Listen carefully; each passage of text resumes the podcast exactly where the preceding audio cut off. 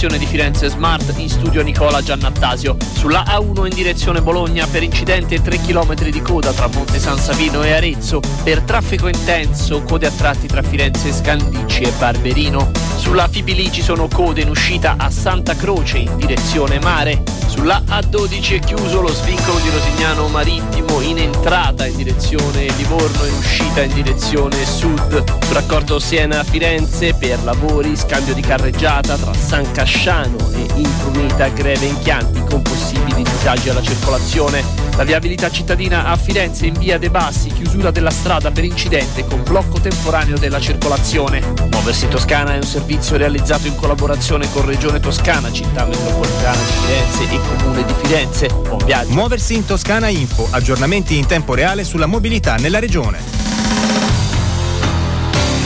Controradio. Buon ascolto e buon viaggio. FM 93 6 98 e 9.